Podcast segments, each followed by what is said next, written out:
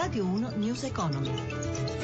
Le 17.32, buon pomeriggio, ben trovati da Luigi Massi, borse europee in terreno positivo, Riccardo Venchiaruti dalla redazione di Milano, a te. Chiude il mercato rialzo una giornata nervosa con le borse in altalena partita male sulla scia delle pessime chiusure in Asia. La seduta si è poi indirizzata verso il segno più a dare un'ulteriore spinta ai dati sulla fiducia dei consumatori negli Stati Uniti a gennaio superiori alle stime degli analisti.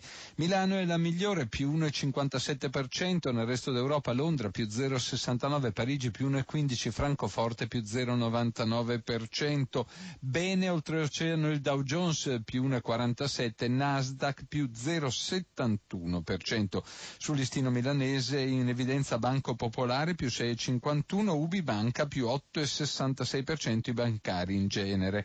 Lo spread fra i titoli di Stato italiani e tedeschi a 106 punti base dopo il buon esito dell'asta dei titoli di Stato con il CTZ al nuovo minimo storico. Il cambio fra euro-dollaro a 1,0854 infine il prezzo del petrolio ha fatto registrare un lieve apprezzamento sopra i 31 dollari al barile da Milano è tutto, linea Roma.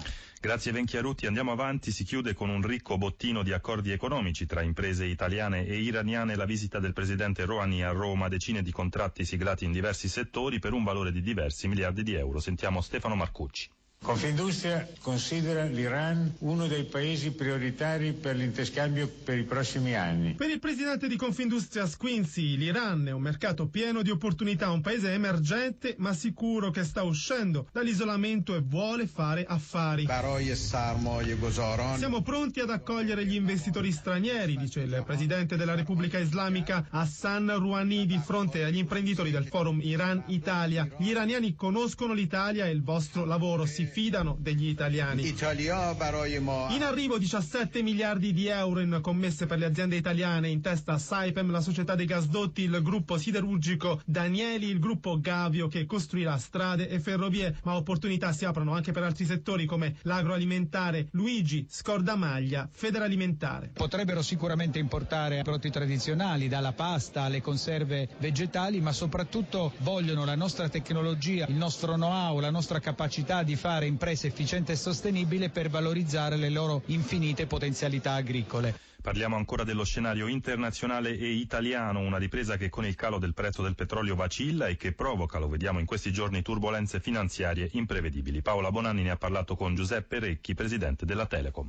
È una ripresa che lascia ancora un grado di incertezza eh, per quanto può essere stabile, duratura e solida, per cui ogni elemento di incertezza, vuoi che sia un cambio di policy regolatoria e mi riferisco alla nuova applicazione delle eh, policy della BCE, al bail-in, piuttosto che una scarsa chiarezza di comunicazione o un qualche incidente di notizie finanziarie, crea un battito d'ali che crea una tempesta. Allora se l'ambiente generale è un ambiente in cui la certezza della crescita e della ripresa è molto stabilita, ogni segnale di incertezza crea del panico reattivo. Però direi tutti quelli che ho incontrato in qualunque settore riportano esperienze sia dell'anno chiuso positive e sia delle prospettive future incoraggianti perché oggi la trasformazione tecnologica sta aprendo un'infinità di nuovi business, a cominciare poi nel settore delle telecomunicazioni che è il più coinvolto. Vedete un futuro positivo e ci saranno delle novità? Sicuro, investimenti in reti veloci, che è quello che in Italia stiamo facendo. L'Italia è una grossa opportunità perché nella rete fissa c'è molto da costruire e da recuperare rispetto a quanto fatto nel passato. Vuol dire l'uso di questi sensori che diventano sempre più piccoli, che sono delle apparecchiature elettroniche che permettono di raccogliere dati in qualunque campo noi lo vogliamo utilizzare. Penso ai trasporti, si parla di macchine automatiche, macchine senza guidatore addirittura, piuttosto che nella salute, i famosi wearables che ci dicono come sta il nostro corpo durante la giornata, servizi finanziari servizi di ogni tipo. Questo crea una grande massa di dati che vanno poi eh, gestiti e raccolti e sì, quindi qua entriamo nel grande tema del cloud e dei data centers e che crea una grande massa di informazioni che servono poi processate a produrre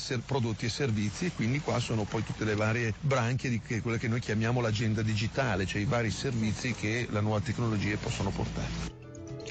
News Economy a cura di Roberto Pippan torna domani alle 11.32 in regia Ezio Bordoni da Luigi Massi. Buon proseguimento d'ascolto sul RAI Radio 1. Radio 1 News Economy.